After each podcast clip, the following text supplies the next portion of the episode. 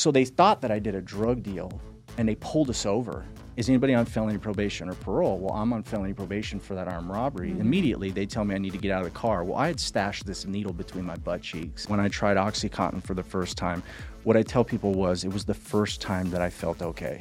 And so I called him back and he said, I need you to listen to me. And I was like, I'm listening. I was walking up the steps to my apartment and he says, uh, God gave me a vision and you were in this vision. I just got chills when you said that. This is where I'm at with like my addiction. Like I was so arrogant. I was like, you're not gonna catch me today, but part of my language, fuck you. Hello, hello, everybody, and welcome back to another episode of Pink Pill. I am your host, Jamie Lynn, and I am so excited to introduce my next guest today, Mr. Tony Hoffman. Welcome to Pink Pill. Thanks for having me. So I I have been bugging Tony to come on the show for a hot minute, but you are so busy. You are traveling all over the world. You are a public speaker. You have so much going on. But I also we also went to high school together. Yes. I don't think I've actually ever hung out with anybody after high school. I think you're like the first one. Well, not to mention Yeah. we've never actually sat down and have a conversation. We really haven't. We've been acquaintances. We've Yeah. had friends. Uh, I knew some of your friends. Um, How did we haven't seen- start connecting? Like after, because we didn't really connect till like way after high school. I, you were out here in Vegas. And Yeah. I think you were doing maybe uh, the clinical stuff. Yes. Um, you had actually reached out to me. I think you saw maybe kind of what I was doing with Yeah. the speaking, and you wanted to kind of build your own platform as well. Yeah. And I think that was the first time we actually had a conversation. Yeah. Um, otherwise, uh, I would know nothing about you other than maybe what I mustered up in my own mind, which would be nothing other than an assumption. So, which I'm makes curious what those are.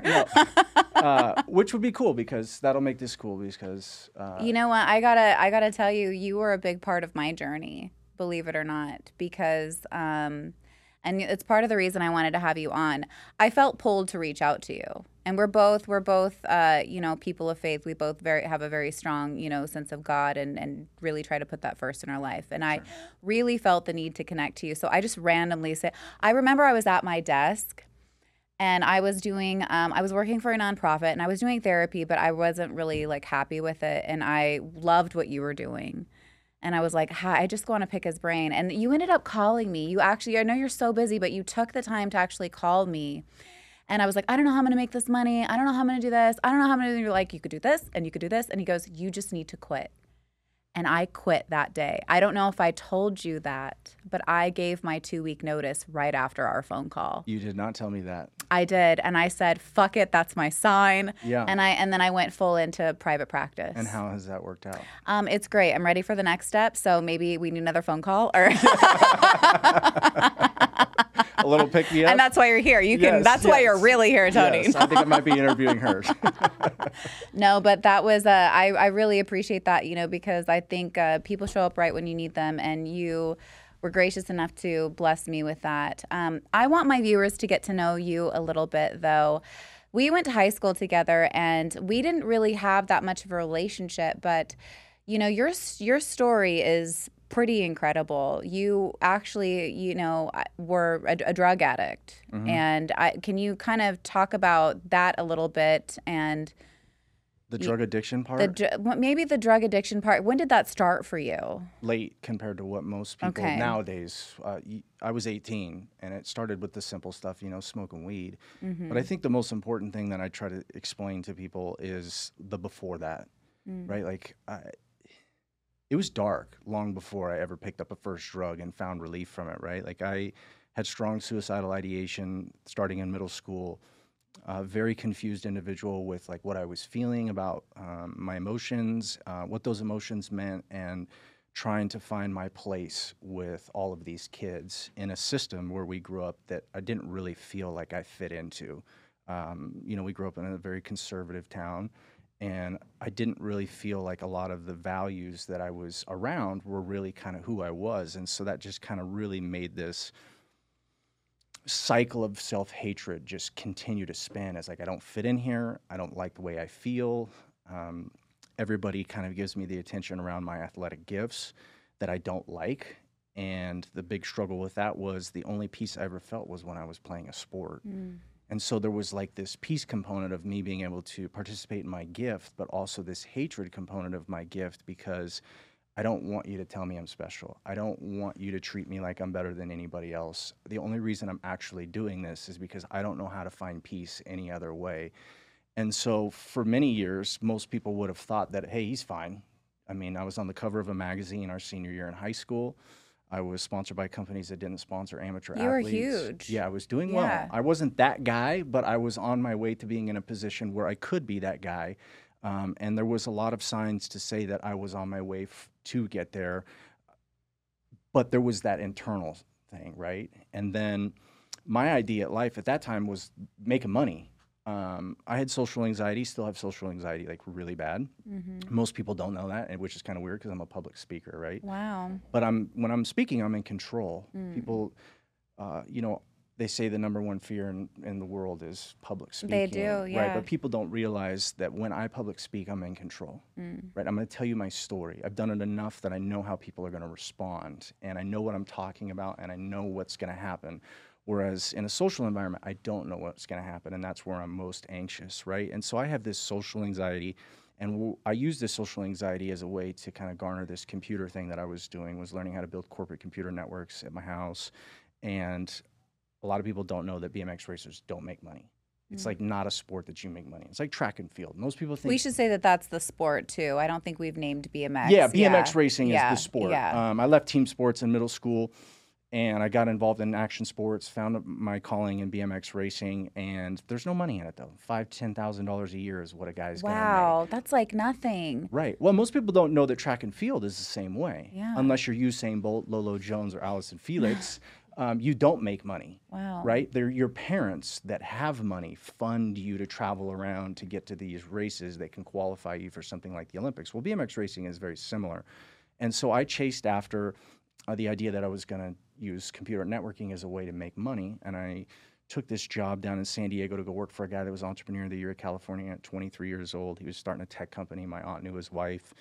And when I did this, I put my uh, gift away, which was racing my bike, and that was kind of the only thing that was bringing me peace at any moment was if I had a helmet on and was racing. So when I didn't have a helmet on anymore, it was like, well, I got to start connecting with people somehow because sitting at home I couldn't do. I wasn't able to sit with myself and be at peace because I was just at war with me. Well, everybody was partying our senior year Yeah. started smoking weed and that really wasn't my thing drinking wasn't my thing because by the time i got drunk I, I was puking before i even got drunk and then i was introduced to an opioid oxycontin and that was Oxy was huge. yeah huge and still the people that started at that time many are either dying or still struggling with addiction but when i tried oxycontin for the first time what i tell people was it was the first time that i felt okay Mm. and that I could be with myself, right? Like you could tell me you hated me, no big deal. Um, there was no anxiety, there was no depression, there was no self hatred. I finally felt a form of peace that I had never felt in my life. And so there was no, I'm going to commit robberies. There was no, I'm going to sell drugs. There was no, I'm going to commit crimes. It was, I'm just going to use the, I'm just going to use this because this is the way that I'm going to create safety within myself. And it was the only thing at that time that I'd ever found that worked. Mm-hmm. And that's where it started. Mm-hmm. Was 18, OxyContin, and then I moved to San Diego. That didn't work out. Um, and so I came back six months later. Jeff Simonian had died in a car accident. Oh my God, I remember that. and that was I like my remember only real that. friend that I had. You Like, guys were super close. we were y- yeah like uh, inseparable to some degree right and like we were two young men growing up tr- trying to become men Mhm. and experience different parts of life and he was supposed to move to san diego we were going to get an apartment together um, me being a very closed off or private individual to some degree he was the only person that i had like been vulnerable with and shared Mhm. things with so then when he passed away it really just added to more of the confusion and the emotions and the and, and the struggle that I was having within myself. And so when I came back, that's when uh, I got in the car and I just punched it, you know, so to speak. Yeah. I have a very like vivid memory of you. Um, and I don't know why this always stuck out in my mind, but um, you were over actually at my ex boyfriend's house. And I can't remember if this was out of high school or in high school, but he was a drug dealer at the time. And he was selling to you. And but he you weren't his typical client. He like it was like your first kind of time I think there cuz I hadn't really seen you there before. Mhm. And I remember you had long hair. It was like shaggy hair and you had a big white truck. Mm-hmm. I don't know why I remember this stuff, you Mm. know. Yep. And um and I remember seeing you on the couch and you were gone. Mm. You were so gone. And I tried to talk to you and you were gone. Yeah. And I was just like, I just, my heart went out for you. I wasn't messing with any of that stuff. I was around it, but wasn't doing any of it. Um, and I just like, to, to see to see that version of you and to see where you are now is nothing short of a miracle. Yeah. Most people don't. There's not many people that have ever seen me in that condition. Yeah. Right. Most of them are dead now. Um, 16 people that we were in the same school district with that I would have been around have died from drug overdoses. Oh my God, really? Yeah, 16. So most of the people that have any way to kind of have a testimony of, yeah, I've seen this guy in a hotel room, or I've seen this guy on a couch, or, you know, uh, Thomas Mora can tell you that I slept in Henry Rudino's parents' pantry. Oh my With God, their Henry, food. you're bringing up all these names right now. Oh my God, I, slept heard in, it. I slept in this guy's pantry for three days straight, Really? coming off a meth binge. I'd been up for a week, Wow. and uh, Henry was nice enough to let me use his parents' pantry. And Timo would come in and be like, "Yo, this guy is still asleep in Mm. your parents' pantry." Um, and when you saw me, opioids were probably the only thing that I was dabbling with. but, yeah, I'm know, pretty sure that's what it was. I think he sold you oxys. Yeah. Yeah, and that's um, and I think I know who you're talking about now, and I didn't spend much time around that. Usually, I had my own connections, and I w- most likely would have not been able to get my own, and so I ended up over there just doing what Yeah. I could to to get these these pills that at that point I needed. Otherwise, I would be going through pretty heavy uh, opioid withdrawals, which were terrifying. So, like, how how long were you in like the the addiction led to some criminal offenses, right? And it eventually landed you in in prison. Mm-hmm. And you had a life like uh, tell me tell me kind of what happened there and some of your I don't know how much you feel comfortable sharing. I, am an open book. There's okay. there, there's no boundaries with me. Like, I've just I, I've seen you speak about it here and there, and I just I couldn't imagine. I couldn't imagine how scared you must have been. But you were you a person of faith before you went into prison, or did No, you? no, I never was. Okay. Um, I, obviously, there was, you know, looking back on it, there was something I felt was there. I would Mm-hmm. deny that feeling, and I would use, you know, my own justifications for why it wasn't real, which was really just me trying to co-sign that I could just go do whatever I wanted, um, so to speak. Mm-hmm. And I actually had a phone. I got a phone call in 2005 from a friend Adam, and he had moved to San Diego and, and gave his life to Christ. And he called me and said that I was pulling up to my apartment. I'll never forget this. I was pulling up to my apartment with my girlfriend at the time, and my phone rang. I didn't answer it. He, he left a message, and he was like crying on this voicemail. And that was what made me think, I think I need to call this guy because I've never seen this guy cry. This is somebody that I've seen beat people up, party, not a person that would share emotions like this over a phone call. And so I called him back and he said, I need you to listen to me. And I was like, I'm listening. I was walking up the steps to my apartment and he says, uh, God gave me a vision and you were in this vision. I just got chills when you said that. This is the God honest truth. Every what you're about gonna tell you is God honest truth. He says, God gave you a vision and you were in this vision, you were gonna get three significant chances. And if you don't stop doing what you're doing before these chances take place, you're gonna go to prison. oh my God, Tony! Like my heart is just like. And I'm like, bro, I'm back on these pills. I can't just stop. You know how it is. And he was like, bro, you have to stop. And you know, the the the, the drug addicted mind of myself says, well, did you see how long I'm supposed to go to prison for? Like, let me weigh out how this. I'm gonna is weigh the re- pros and let me weigh- cons. yeah, Right. maybe this is something that's actually not that big of a deal, right? Like, am Are I we gonna go talking like for- overnight? yeah, or? like, is this a long time? Because maybe I should stop if you're seeing me do like 15 years, because I don't want to go do that. Yeah. Um, But two months, all right. yeah, and he, and then the next thing he says is, "They're watching your house. How would I know this?" And I was like, oh "Okay, this is weird." You know, the SWAT team raided my apartment a I- week later. Well, the magic, well, the what magic team, which in Fresno, Do you know my dad was on Magic? No, My dad was on Magic. did he? Was he at my apartment? He wasn't part of the raid, no, but he was on Magic. You know of I the knew cool about it. about this? Um, they started listening to my podcast when I got out. Really? Yes, and somebody got pulled over and was like, uh, they s- said something and they connected me and they're like we love that guy's podcast Wow. because i you know on my podcast i talk about all the crazy Yeah. stuff right how things worked and and what was happening well they don't find anything Mm-hmm. they actually what happened was and i wrote about this in my book was i was leaving the apartment to go pick up pills Mm-hmm. and as i'm leaving i see this magic car because they had a magic sticker Mm-hmm. on the back windows and i told the guy that i was with i was like yo bro do you have anything on you? And he's like i have a half a pill. Why? And i was like take it right now because that magic car is in here for me. And he was mm. like what do you mean? I was like bro there's no gang members in here which means they're in here to watch me. I just got out of county jail for an armed robbery charge. My parents spent a boatload of money to get one of the best attorneys in town who basically kept me out of prison. Mm-hmm. I've committed armed robbery and didn't spend a day in prison um, initially. I got Mm-hmm. felony probation and didn't tell anybody. So I knew like this, they're in here for me. As soon as we drove by him, the, a cop comes running out to go back into the car. I was like, bro, swallow it right now. As soon as we turned around, there was like 13 of them coming. And they raided my apartment. I was actually on my way to go pick up pills. If they would have just waited another two hours, they would have got everything they needed. They would have violated my probation. I would have went to prison for 10 years. But that's not what happened. And when they cops spend that type of money, it's not cheap to go raid Yeah. somebody's house. A judge has to sign off. Plus, they're blowing their cover as Yeah, well. yeah. Now they've like raised the alarm that they're watching you. Yeah. So some time goes by and my life spins out of control. I mean, I was stabbed three times in a drug deal, ended up in ICU. I um. was homeless for six months. As soon as I became homeless, it was right at the time where God was going to start packaging up my story and, you know, getting me to surrender.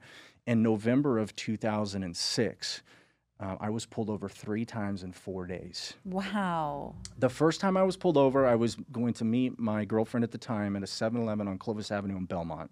Wow. Southeast Fresno. Yeah, deep. And deep, and com- compared to where we grew Mm-hmm. up. And she called and said when I was inside 7 Eleven, I can't meet you over there. I need you to meet me at Shaw and Blackstone. Mm. So I went right back out after going into 7 Eleven. I jumped back in the truck with these two guys I was with. Well, there were cops staking out the apartments across the street from the car wash. So they thought that I did a drug deal and they pulled us over. Is anybody on felony probation or parole? Well, I'm on felony probation for that armed robbery. Mm-hmm. Immediately, they tell me I need to get out of the car. Well, I had stashed this needle between my butt cheeks. oh my God. So I get out of the car, right? And they're searching me, and I got a needle between my ass, and they don't find anything. They put me in the back of this cop car, oh, and Oh my like this is where I'm at with like my addiction. Like I was so arrogant. I was like, "You're not gonna catch me today." But part of my language, fuck you. So I took this needle out of my my my ass cheeks and I just threw it up. to the No. Yeah, I just threw it up to the front to kind of say, you know, fuck you. So they come back to the car and they're like, we know you're buying meth off of this guy over here. And I'm like, I am not on meth. I'm not smoking meth. I was like, look at my eyes. I'm a heroin addict. At this time, I'm using heroin. And I was like, look at my eyes. I'm, I'm pinpoint. And they're like, okay. So they end up letting me go. The next night, it's Thanksgiving night.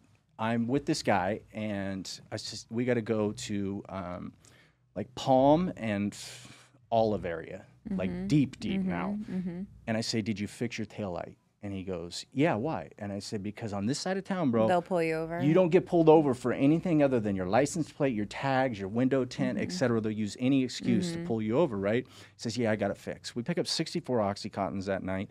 And uh, at that point, like I couldn't go more than an hour without using. So I get these pills and I go back into this laundromat and I'm shooting dope, laying down behind a bunch of washers and dryers. After I shoot dope, I get back in his car. When we're leaving, we make a left and there's a cop across the street. We drive by it, we go up a block, we make a left. Don't think anything of it. We get about another block as we're getting closer to uh, Tower District.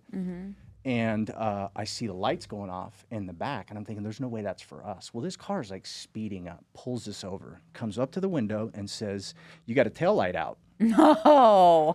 oh my God. You must I have look been at like, him. I look at Yeah. him, and I'm like, Bro, well, before he pulls us over, yeah. I say, bro, you got to hide these pills, hold these pills. And he's like, no, I'm not going to hold them. He wants to put them between the seat. I was like, listen to me, bro, I'm a felony probation. They're going to search the car. So I say, screw it. I'll put the pills between my ass. He says, anybody on felony prob- or anybody on probation or parole? I say, no. Thinking, okay, maybe this will work. Comes back to the mm-hmm. car. He taps on the window. He says, Mr. Hoffman, why did you lie about me? Lie to me about being on probation? I said, well, you asked if I was on parole, not probation. Tony.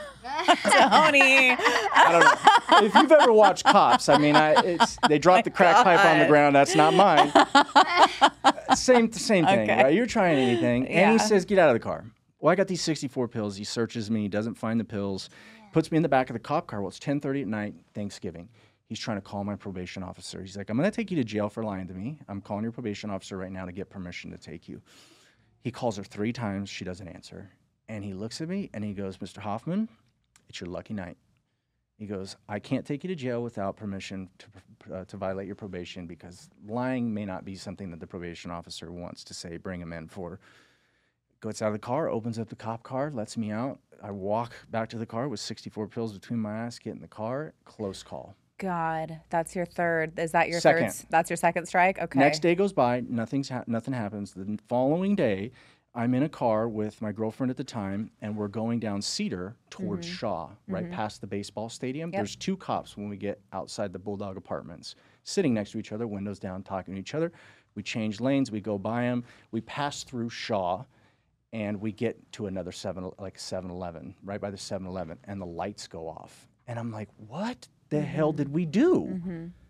The cop walks up to the back of the car, pulls something off of the license plate, comes up to the, the driver's side door, and she rolls her window down and she says, Do you know the tags are fake on this car? Oh so we borrowed God. this car from a drug dealer. Yeah. They were construction paper. Mm. She says, license and the registration. The girl I was with did not have her license on her. I'm searching through the glove box and the center console for uh, registration and insurance. I can't find anything. The cop then goes back to the car and says, just asks her what her name is. She gives her her name. She goes back to the car. She comes back to us and says, the car hasn't been registered in five years. There's no insurance on the car. Where did you get this? We borrowed it from a drug dealer. So we say we borrowed it. She's crying. We were sh- uh, Christmas shopping. We've got some stuff from Manchester Mall in the back. And she says, okay, sit tight. She never asks if anybody is on parole or probation. She comes back up to the car a third time with a yellow piece of paper, hands us a fix it ticket, says to get the car registered, get insurance for it, and take it back to the person we borrowed it from immediately. Wow. And I remember thinking to myself, there's no That way. like never happens. no that way. would never happen. I have told this in front of thousands of law Mm-hmm. enforcement officers at conferences, and they no one believes it. I This is just the- I I couldn't believe it because my dad is a cop, and so like I just I couldn't imagine somebody doing that. on this side of town either. No, no way. There's a lot of crime. There's gangs over here. That well, the bull the bulldogs are right. You're right in that area, that gang area yes, too. yes. So So she gets in the car. The the cop gets in the car behind us and leaves, and then it hit me. That was the three chances that Adam was talking about. And I remember looking at my girlfriend and I was like, I think I'm going to go to prison soon. And she goes, What are you saying? What do you mean? I was like, Well, Adam told me I was going to get three significant chances. And if I didn't stop doing what I was doing before these chances took place, I was going to go to prison. And I was like, I just got pulled over three times in four days. I was like, That's so weird, don't you think? And this lady's not taking the car and asking anybody who's on parole or probation. And this is the worst one of the three days, right? Like, this should have been very simple. Mm-hmm. Okay, who's on parole or mm-hmm. probation? Get out of the car. We're going to arrest you, Yeah. search you. I had drugs on me, needles in a backpack. She had drugs on her, no license. Like, this should have been cut and dry. yeah, slam dunk. Slam kinda, dunk. Yeah. Take him to jail, Yeah. violate his probation, done deal. No. Two months later, I get invited to church by a drug dealer I was working with in the projects of West Fresno. He says, I want you to go to church with me. And I was like, okay, but um, I don't have a car and I don't even know where I'm going to stay. I'm, I'm sleeping on the street most nights at this time. And he's like, it's all right. Wherever you're at, find a phone and, and call my wife and we'll come get you. And I remember I was at a house. Um, and this was probably one of, uh, this was the lowest point of my life for sure. Um, I would spend so many days up, sometimes 13 days, Wow. um, my- without sleeping. without Like, sleeping wow. that my eyes would stop working.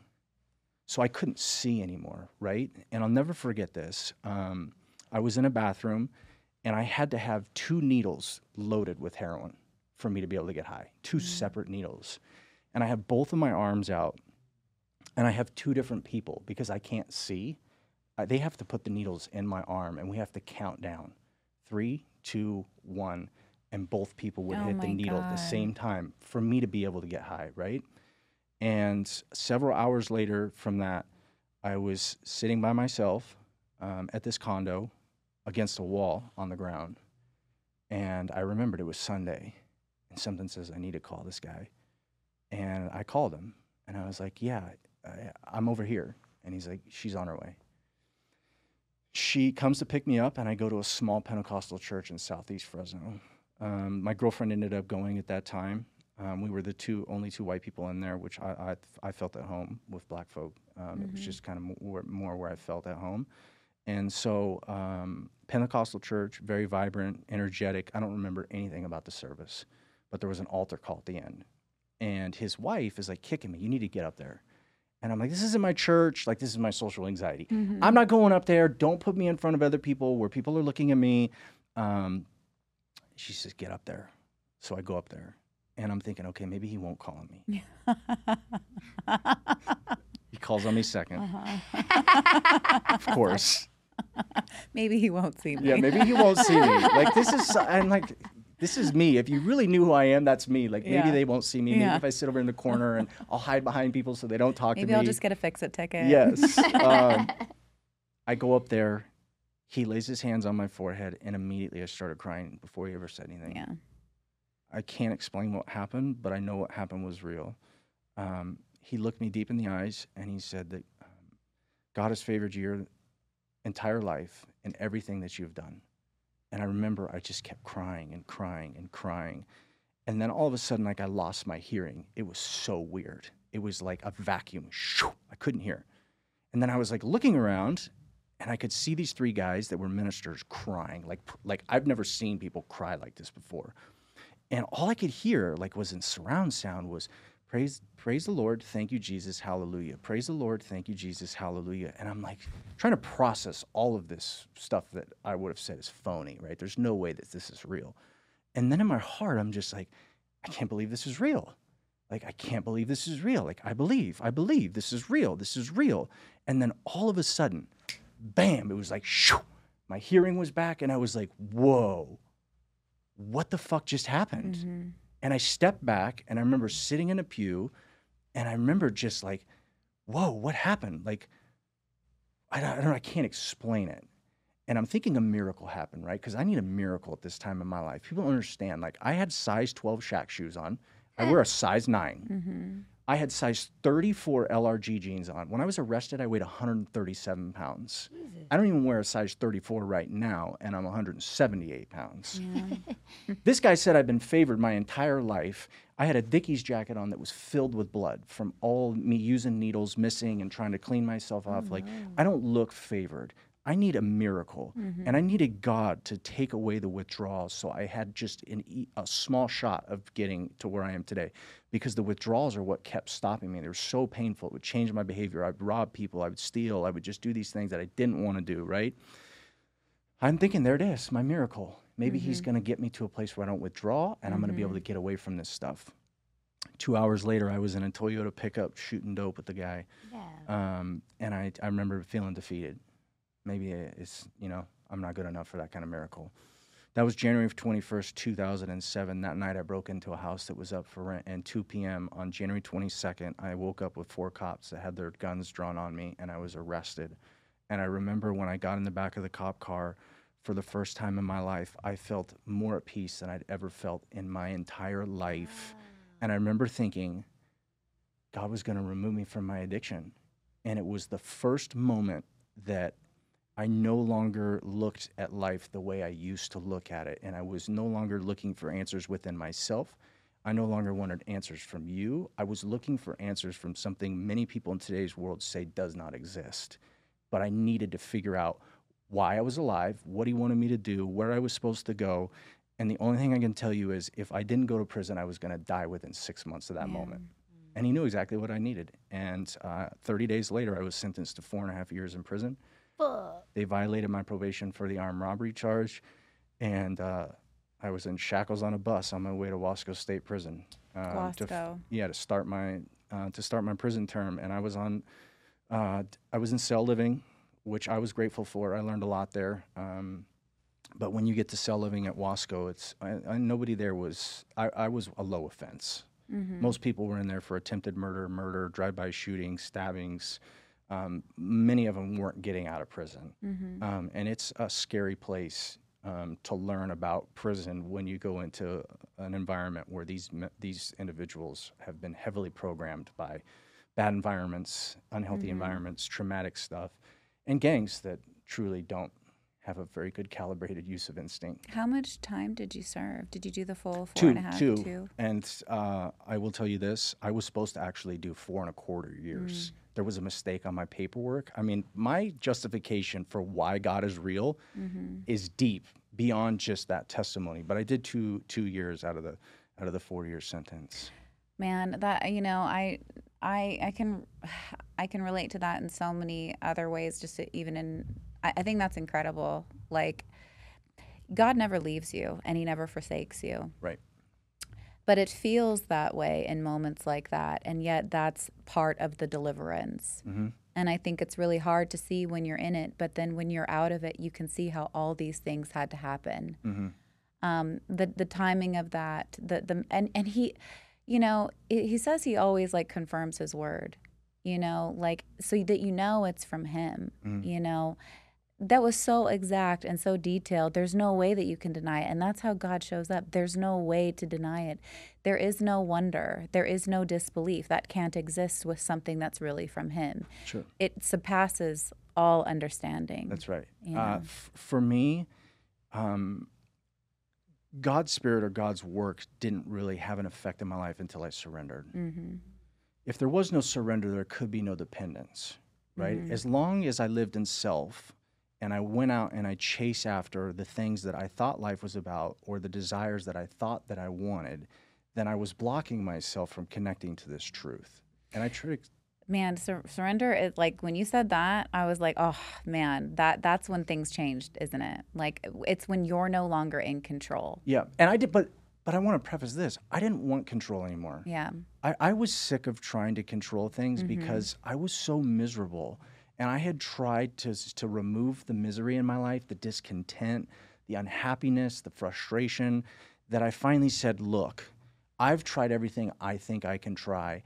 I realize I don't know anything. Maybe you can just show me what I need to do, and I'll do that." and I mm-hmm. won't ever turn around if you just give me a direction. And that's what came to me when I was in a prison cell was the direction that God wanted me to, to take. how, how did you get that direction was that like audible for you was that just kind of an inner knowing how did you receive that information This is where like I think therapy is so great, right? Because there's a there's a huge connecting or intersection between clinical therapy and faith, right? Mm-hmm. Because there's a self-awareness component. You have to be able to remove your ego, you have to be able to remove distractions, you have to be able to sit with yourself, and then you have to be curious enough to examine yourself and the way God maybe had created you just a little bit different than maybe some other people, right? And so when I got to a prison cell, really what I was able to do was remove myself from one, a cell phone, a TV. I had to sit with my anxiety for the first time, which I could never do. And then I found out, hey, if I just sit still for long enough, I actually won't feel the way I feel right now. Mhm. yeah crisis only me lasts so long right, right, And, as- yeah and it'll last as long as you allow it if you Yeah. Mm. continue the behaviors of avoiding it right so then when i got to this place where i was able to sit with myself i started asking myself the, this really important question and that is who am i like if i'm not an athlete that's what i do and i'm not this person who people think I am, then who am I? Mm-hmm. At the foundation, who am I and what am I good at without ever having to really think about being good at? Because what I needed to know was emotionally, what are the qualities that make Tony Tony? Mm-hmm. You can put me anywhere in this world. I tell people that come to my treatment center, I don't care if you blow this entire facility up. Today, I promise you, if you follow me, I'll take you north because I know where north is today. But I had to sit with myself and ask myself, who am I emotionally? What are my needs there? And then who am I with my gifts? Because my gifts have an intersection with my my experiences and what I can provide for the world. And then I started to realize the reason that I was alive was to take the gifts that I had with sports, to take the gift I had with communication, and to give it to the world to try and make it a better place. To work with individuals that suffered the way I did internally and found relief in drugs that turned into addiction, that became a self destructive pattern, that they couldn't get themselves out of. And so I really started to look at myself when I was in that cell and say, how can I remove all self glorification and figure out who I am from there? And then how do I give that to others? Mm. And that was the beginning of me be- going from a very selfish Tony to a very selfless Tony. And those testimonies that come to me, like at the gym one time, I had a guy who go, dude, you were such an asshole in high school. Oh, like you wow. were so arrogant. Like I couldn't stand being around you. And that was great for me to hear because I was. I was arrogant. I thought I was the shit. I thought I was untouchable. But then when I allowed God to work in my life, I realized I'm nobody without Him. And the only reason that I'm here today is because of His grace and His mercy and His forgiveness to give me an opportunity to go and live a life outside of myself which meant everything I do, everything that happens comes back to me and how I can examine that in myself and then what I can do to make the world a better place as a result of what I've learned about myself and the gifts that I have. I mean, I, I think that's probably why God has blessed you so much, you know, is because you have a very selfless way of going about life. And, you know, we're all here to serve. It's not about us. None of it's it's all about it's it's all about him. Mm-hmm and it's about glorifying him and it's about dying to yourself and those are really difficult concepts when when we live in when we live in such an like egocentric society and everything kind of promotes that you know i think you know it's really impressive too to hear somebody like yourself talk about faith and be so open about that because i think that that's something that is really kind of shunned and frowned on. It's not something that a lot of people are open to, and yet you give all the credit and all the glory to God. And I think that that's I think that's incredible. Do you like what's your relationship like with him now? Do you talk on the daily? Like eh, what what oh, yeah. what does that look I'm, like? I'm I'm very weird, I guess you could say, about my faith, because mm-hmm. um, it's not driven by uh, belief systems my family, in, you know, basically inherited through some type of ritual or system or tradition mm-hmm. that I was raised in, right? And so I had to seek out that relationship while I was in prison. And the number one thing I had to learn to do was pray mm-hmm. and meditate. And that's a very confusing concept for individuals because what do I say and, and what does meditation look like? And I always try to tell people you don't have to cross your feet mm-hmm. and your, put your hands up like this.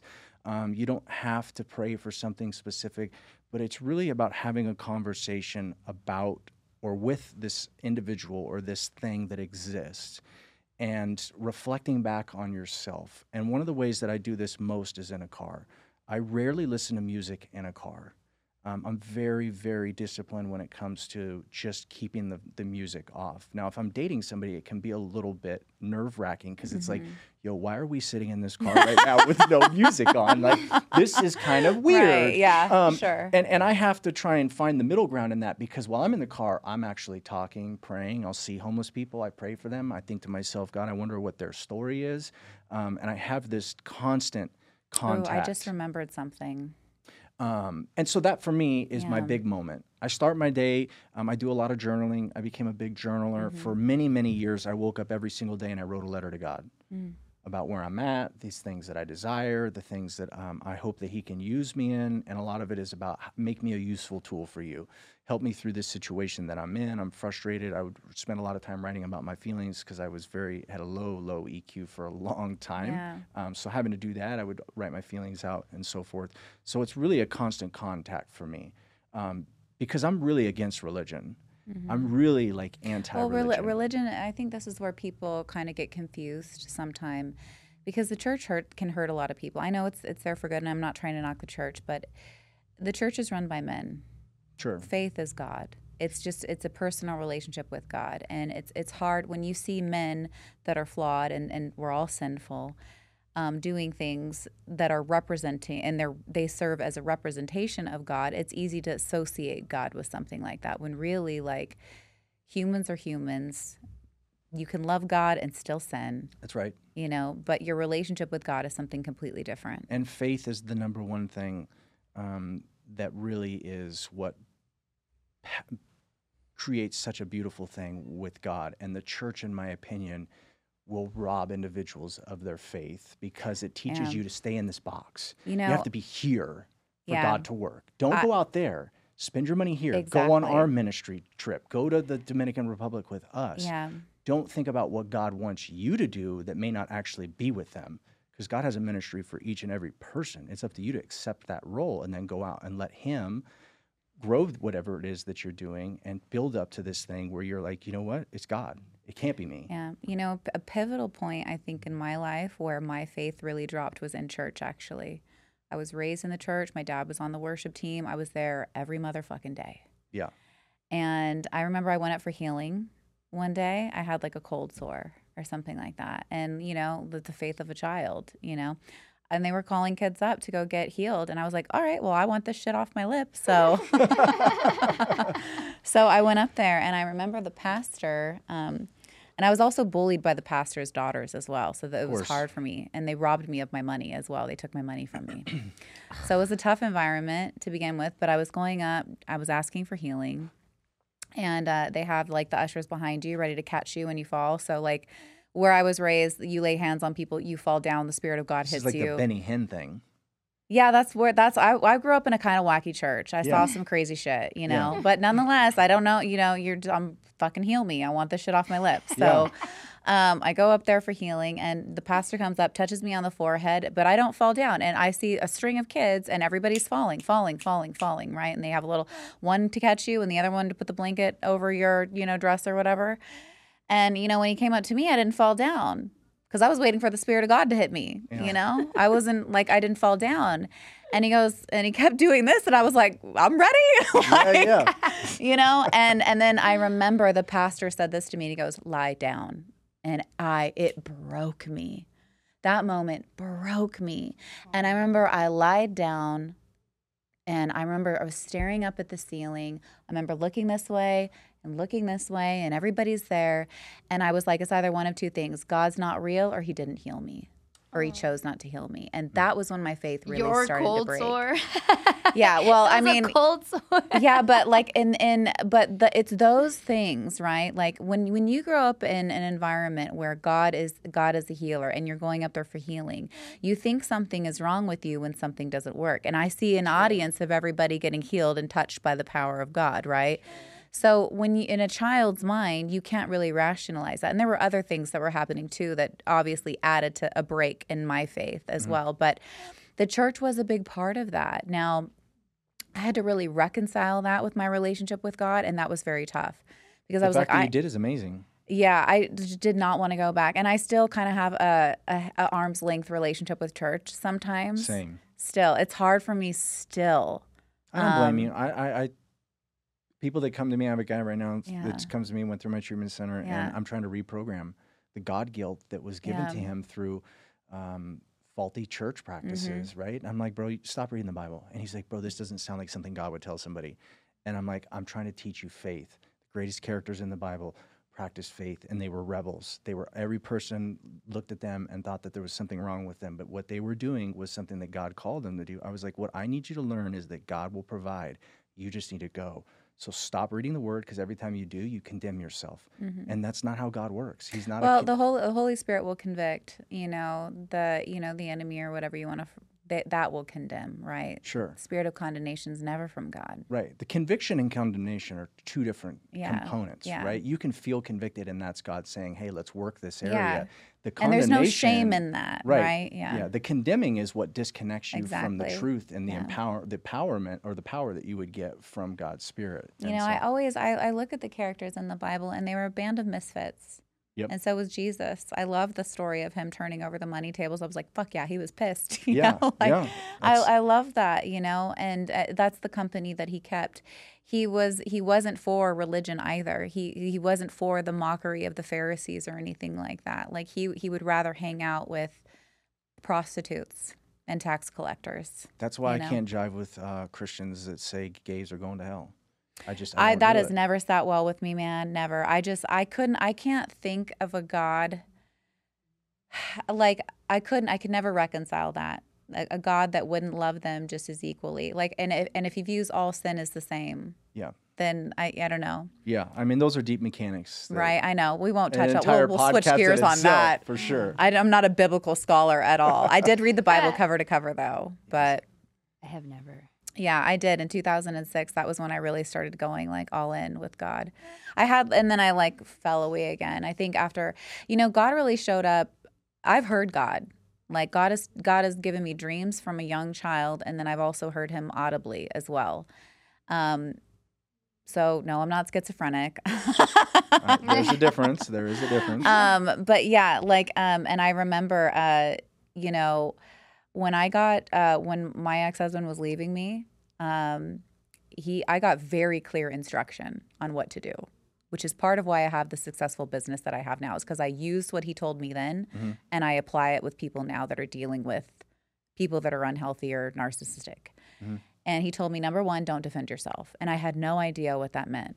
I was all these things were happening, and he's like, don't defend yourself. Number two, when he was we were in an argument one time and he was going through he was already divorcing me and whatever but he was just kind of trying to rattle me or whatever and we were in an argument. And i almost had this kind of out of body experience where i was looking at him and i was seeing myself and very clearly i heard this i wonder where you're going to be a year from today. Calm calm and soft. And i was like yeah i wonder where. Hmm. and there's chaos happening in front of me. A year from that day i moved to vegas and I hadn't planned that. Even that, even that was absolutely crazy. I wasn't licensed here. Yeah. God got me a job out here as a therapist, not being licensed. I was under there doing programming. I had I had a different date that I was scheduled to move out, but the apartment that I wasn't going to be available to that date. It wasn't until I was in my apartment all by myself, all moved in, that I was like, "What date is it today?" And I was like, "Oh my God, it's one year ago to the day." And you know and there was so much that happened with that where i could look back on something incredibly painful and i could see how he was there with me the entire time. And not only was he there with me the entire time that way was already made. Oh yeah. already made already set up for me. And so i so when you share stories like that about his you know involvement the whole way i hope that that gives people comfort to know that even though it looks so messy even though it looks so dark if you are a person of faith and you're you're ready and open there he will make a way where there is no way and you Yeah. don't have to figure out the chaos he will do it for you That was the har- the hardest lesson for me to learn, but that was the most beautiful thing about my transformation was uh, I got to a place where people are like, I, just you're so optimistic, mm-hmm. and it really is because there's no other option. Am I going to doubt God? He's taken me and delivered me from literally the depth of hell and almost killing myself. Mhm. So if I blow my knee out and I lose my professional racing career, there's clearly a reason for it. It wasn't because I'm not ever supposed to be successful. It's not because I'm not good enough. It's because this wasn't what I was supposed to be doing, and that this is my cue to change directions. Right? There was, it, I had this ability to then take these things that were negative or these situations that I would go through and completely implode from you know not being able to regulate myself emotionally or just having an absolute negative pessimistic victim mindset to where now it's like okay let me sit take a step back let me see how this plays out over time and just do what I know I need to do. Or in the program of recovery we say just do the next indicated right thing and eventually you'll get to a place where you look back and you say this too shall pass and everything had its purpose and got you to a place that you were in a much better position than you were before and that is how you increase your faith So, I, I love that. I think that, I think it's very helpful to kind of break things, uh, you know, down. And faith also also comes by hearing, hearing Yep. people speak about it as well. Sure. I I remember you wanting to go to the Olympics. Yep. Um, for yourself. Yes. Right, and you kind of have a story around that because you did end up going. Yes, uh, not the way I thought. I thought I was going to get there as an athlete. When I was in prison, I started getting strong visions of getting back on my bicycle, starting a program for kids, going to the Olympics, and telling my story. And the Olympic one was obviously the one I liked the most because it felt like this really cool Lance Armstrong, Josh Hamilton comeback story where there's a lot of praise, um, and and I kind of like the idea of that, so to speak uh, in, in regards to I was going to have a platform to tell people about what God was doing and how He delivered me from where I was to get me to where I'm at. And my s- what's almost my third year back on my bicycle, second year. Uh, at the end of my second year, I was racing at the Olympic level. I was doing very well. I thought I was going to get my first top three in Orlando, Florida, with the best in the world. So I came back to BMX within uh, a year. I had made it to the highest level of racing pro. I'm now racing the highest level, and this guy that went to the Olympics in 2012 crashed me, and I almost shattered my shin. Snapped my ACL, obliterated my knee. I needed knee surgery, and it became a career-ending injury. And I remember thinking to myself, "There goes my dream." And I knew I loved helping people, and I was really good at coaching. So I started coaching people, and I started pursuing that. And I thought to myself, you know, maybe I can become good enough at coaching that I'll now I can just get there as a coach. And to me, I felt like that would be um, equally as special as making it as an athlete. And sure enough, you know, I spent a lot of energy learning how to coach. I had some great mentors that taught me a different idea when it came to um, using technology to train athletes, which at that time was new for BMX racing. And uh, within four years, I had coached two world champions, three national champions. I have a wall of jerseys in my house from athletes from the UK, Czech Republic, um, Bolivia, uh, Australia, United States. Um, very decorated athletes. Um, I coached a guy for couple years that was on a McDonald's cup, a Hershey's wrapper, an Olympic athlete. Coached a guy from um, Ecuador that was a two-time Olympian himself, and and then Brooke Crain, who was my top female athlete. Uh, she made the Olympic Games in 2016, and that was my my ticket to the Olympics was uh, through the gift of Brooke, and we spent you know every day together for a long time. There was a lot of discontention with the girl that I was dating at that time. That you know she thought we were having a relationship. Um, she uh, ended up being a lesbian, and I'm like, "God, I like, see, yeah, I told you, like, you don't have to worry about this. Um, but you know, when I got there, obviously I'm overwhelmed with gratitude. Like I'm writing my letters to God at this time on the beach in Rio de Janeiro, and I actually don't know what's next after that because I became a professional athlete. I started a nonprofit called the Freewheel Project that was very successful for several years. And uh, at that time, I was now f- coming into becoming one of the top substance use and mental health speakers in the country. And I went to the Olympics. The four things that I felt God was telling me He was going to do for me if I surrendered and just followed His His direction. And then it was like, I don't have any visions anymore. Like I don't have this new feeling in me that's like, go. And so I remember feeling like, well, what's next? And I just remember thinking, like, all I have is speaking. I think I just need to keep doing that. And then I met a guy who uh, was a very successful speaker for many years named Chris Herren, former NBA guy, played basketball at Fresno State, where we grew up. And uh, I met with him, and he said, uh, Are you married? And I said, No, I'm not. And he's like, You got a girlfriend? And I was like, Nah, I don't. And he's like, Well, you're never going to get married. You're never going to have a girlfriend if you keep traveling 250 days a year. Yeah. This was great though, because mm-hmm. God used him to do something in me. And I was like, Chris, I don't have anything else. This is mm-hmm. my life, and I'm okay doing this, right? Like, I, I love doing what I do as a speaker, but I do see that this is not going to work in the long term, right? And he was like, This is what you're supposed to do. And I was at his treatment center. He was starting to phase out speaking and spend time helping individuals like ourselves that struggle with mm-hmm. addiction. He started his own treatment center. And that was what started the new vision. Oh, I can start a treatment center mm-hmm. and I can continue to do the work that I do helping other people and sharing my gifts with individuals. And two years later, uh, I, this guy was like chasing me around. I had him on my podcast. He's like calling me. It's during the pandemic or whatever. And I'm like trying to move to Texas. Like, I'm not trying to answer this guy's call. yeah. I answered it finally, and he's like, "Bro, I'm trying to start a treatment center." I said, "Well, I'll connect you with somebody," and he's like, "Nah, we're gonna start a treatment center." And I was like, "Nah, dude, like I'm trying to save my own money and do this. I don't want anybody to tell me what to do." And he was like, "Just fly out to California and talk to me." And I said, "All right." Uh, that's Matt Paz, my business partner. PH Wellness is the treatment center that's been open now for a year and a half. Um, Paz Hoffman, it's a play on words. Our uh, our saying is find your balance. Oh, I PH love that. That's Yes. so cool. That's Um, clever. yeah. We have a stabilization uh, addiction treatment center in Riverside County. We're uh, licensed for 12 beds. We just bought another house to add six more beds.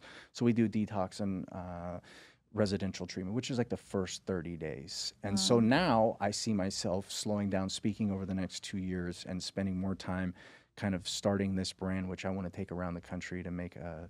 I, what I tell people is the McDonald's of rehabs. I want to make something where you know what you're going to get anywhere you go, and uh, something that has high quality care with clinicians that have a very good understanding of addiction and how to help people heal from root causes and traumas that give people, in my opinion, a really good reason to go use drugs because a lot of people don't know the stories of individuals that get hooked on drugs. I know. I think it's I think it's really easy to judge somebody that is that is an addict because you're looking at the behavior, but you can't see what's past the behavior. Sure, and that's you know I spent a lot of time in healthcare even saying you know any idea that you have preconceived about an individual that struggles with addiction is not your own thought. It's not. It was a belief mm. system that mm. somebody gave to you.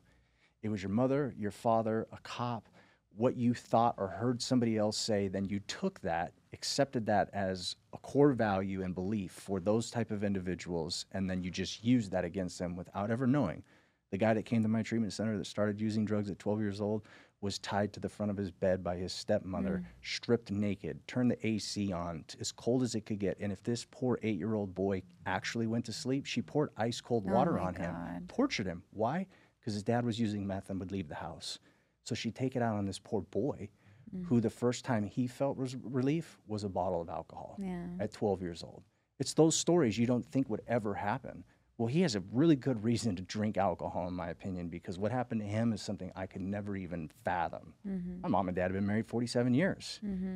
But I'm grateful today that um, I get to share what I've learned um, with a lot of people and, and my experience of my faith when people call on and ask about my faith and how much God has really done in my life.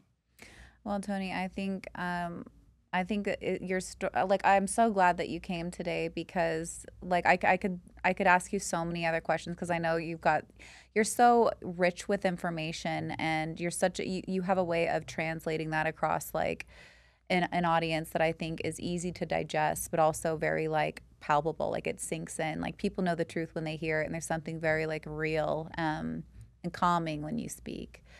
Um, and Thank I think that you've given a lot of people hope you know today Thanks. well can you tell everybody where they can find you what you're up to Yeah, you can find me on social media, Tony M. Hoffman on Instagram, Tony M. Hoffman on TikTok. I don't use TikTok that, that much right now. Uh, Tony Hoffman Speaking is my website. PH Wellness is our drug and alcohol treatment and people can book you for speaking Oh, they can book me for speaking events if they reach out to me on social media. As you know, I, I it's not just you I reply to, and I tell the kids when they mess uh, when I finish the speech, you send me a DM. I promise you I'll reply. You know, I can I can totally like back that up. I want I have to tell you this story, but I know Okay, we're go ahead. I No, know no. we're like leaving, but you never knew this, okay? so I um Fresno is a small town and your ex-girlfriend at a time had had relayed a story to me. We had like a, a connection. She didn't directly say it to me, but it trickled back to me because I had a very close connection to her. And she told me, you know, one day she saw you pay for a homeless man's hotel room. One day. And then she said she watched to see if you would tell anybody, promote it on Instagram, anything. And she said that he did nothing. And she said he does that all the time. Yeah, I don't really like to talk about it. You know, hmm um, it kind of chokes me up. Um, Well, I want to acknowledge that. Thank if you. you. won't. no, I, I just because I think I think that that like I just want to help people. Yeah, I know, I know, and I think it's important. Like I share that story because um, that's what really we, that's what really should be on your Instagram highlight is stuff like that. And I understand why you don't post about it. I understand why you don't boast about it, and I know I know that's the servant's heart. Like you know, God is the one that will acknowledge you and bring you up for that. But you're here, so I want to do it too.